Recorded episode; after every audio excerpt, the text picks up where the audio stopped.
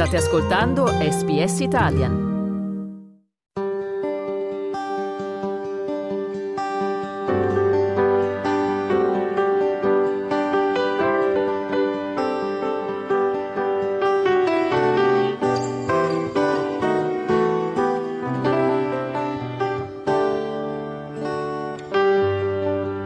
Una vita, una storia. L'avventura degli italiani in Australia. John, eh, ma Elisa chi era? Oh, Elisa? Ah, Elisa era, eh, era, la nostra donna di servizio, era una bravissima donna che eh, veniva dal Veneto, era di Belluno, infatti. Era stata da noi con, con molti, molti, anni, era come un membro della famiglia, insomma. E, era stata da, da, da giovane, era venuta, aveva avuto aveva avuto un incontro amoroso che risultò in un bambino. E sa, quella, a quell'epoca lì era una grande vergogna. Oggigiorno niente, ma la famiglia non la volle più in casa, le trovò un posto in servizio a Milano, eh, mentre il bambino veniva allevato, allevato da una cugina a, a, Belluno.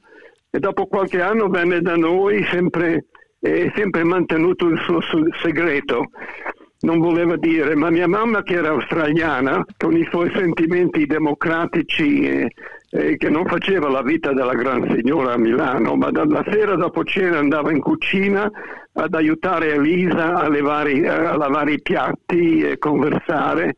E fu dopo molti anni, ancora abitavamo a Milano, che Elisa decise di, uh, uh, di rivelare il suo segreto con molte lacrime se, muovo, se mi vuole mandare via signora andrò via, ma mia mamma invece la, l'abbracciò e, e, pianse con lei e dopo un po' di tempo chiese ad Aida di portare il, Antonio, il figlio, a venire a visitarci un ragazzo di circa la mia età, insomma. E la, la, la mia famiglia l'aveva aiutato a studiare e mio padre disse dopo la maturità questo ragazzo avrebbe trovato un lavoro per sostenere la madre che non voleva che più lavorasse in servizio.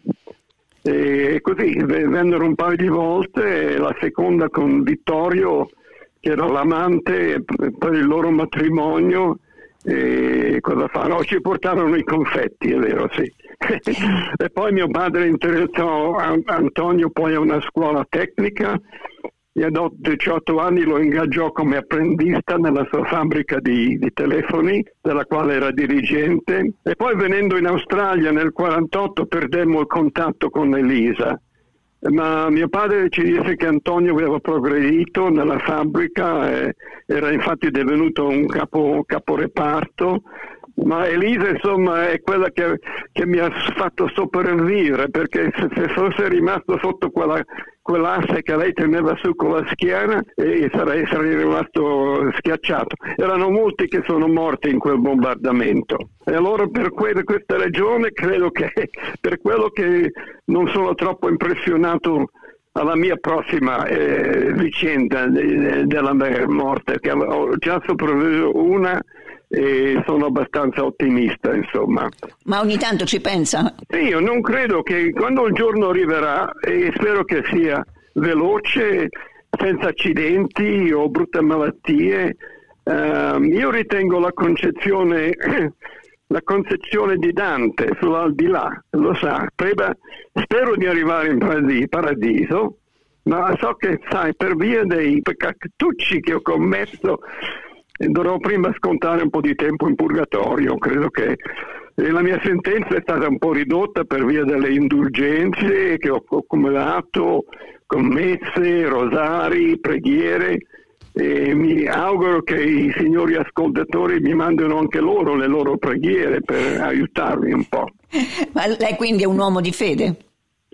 Sì, sì, sì, diciamo, sono agnostico, non, non, il mio motto è non lo so, ma è, è, è, è meglio non escludere, escludere possibilità nell'aldilà.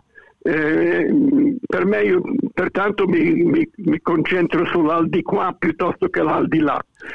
Ma se, secondo lei, John, che cosa c'è dopo, dopo la morte? Cosa c'è all'aldilà, a parte il paradiso, il purgatorio che ci dicono? E quello è importante, io credo che ci sarà qualche, ci sarà qualche cosa, credo perché il, il, la, la, questione della vita umana è un gran mistero. Eh, lo so che anche gli animali hanno certe, eh, certe concezioni, non diciamo spirituali, ma eh, l'uomo è, è talmente, talmente differente da qualsiasi altro tipo di vita e anche altra vita che non esiste in nessun altro pianeta o, o stella, a meno che noi non conosciamo, che credo che c'è una gro- grossa possibilità che ci sia qualche cosa dall'aldilà e, e non credo che voglia dire che siamo in contatto con il mondo presente, ma sarà qualche cosa, eh, per me io direi sarà qualche cosa di interessante, tutto così. Ad una certa età si fanno i bilanci della vita. Qual è il suo bilancio? Io non faccio bilanci, assolutamente no, niente. Vive la giornata? Sì. Come, come si giornata. dice, vivi questo, questo, giorno come se fosse l'ultimo? Sì, ma anche, anche magari no, ma, ma forse domani sarà anche domani, quindi vediamo un po'. E John, una domanda che mi viene proprio da farle. Lei ha, vissuto 90 anni, quindi di cambiamenti nel mondo ne ha visti tanti. Qual è stato secondo lei il peggiore periodo in cui ha vissuto e il migliore?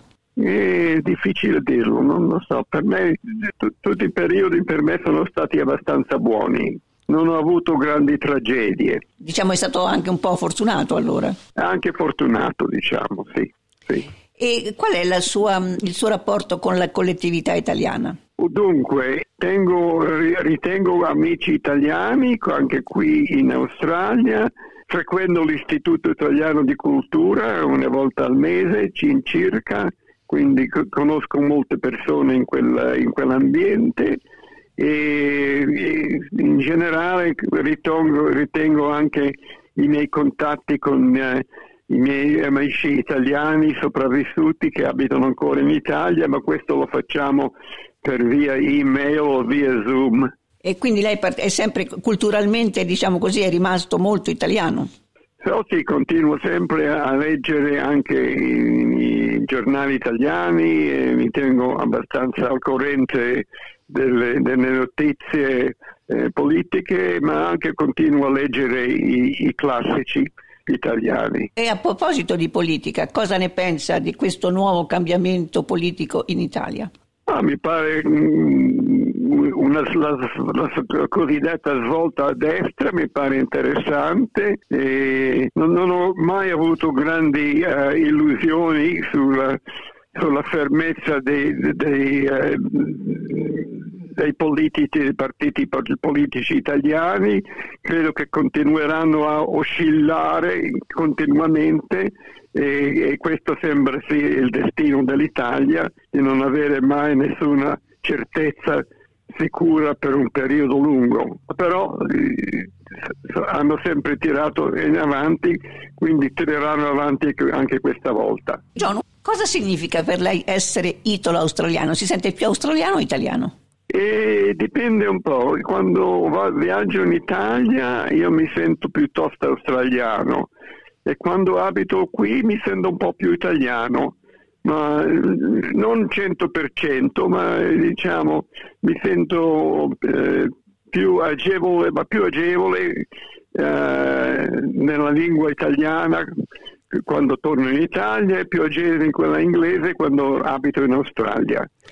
Lei ha sposato una donna australiana, ha dei figli? Sì, abbiamo tre figli. E cosa ha trasmesso loro di italianità?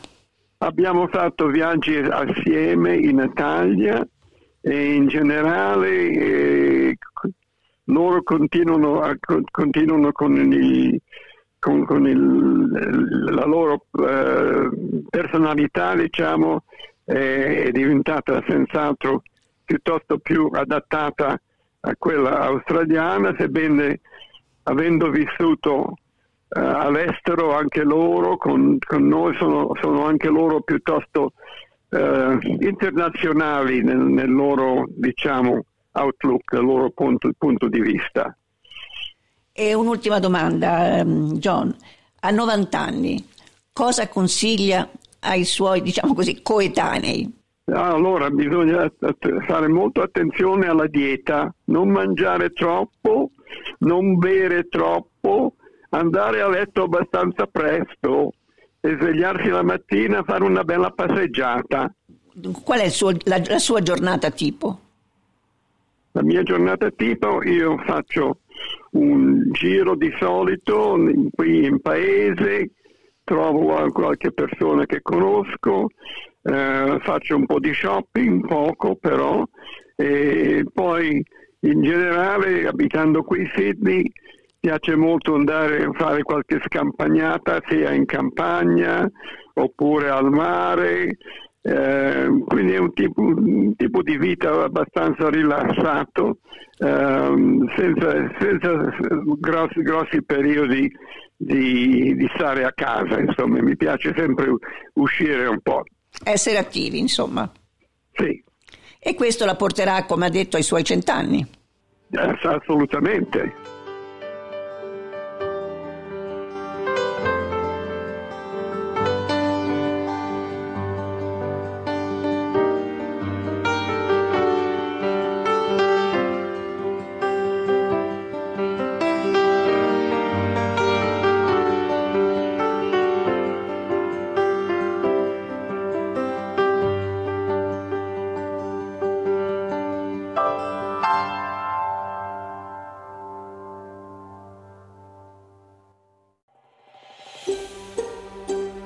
Cliccate mi piace, condividete, commentate, seguite SPS Italian su Facebook.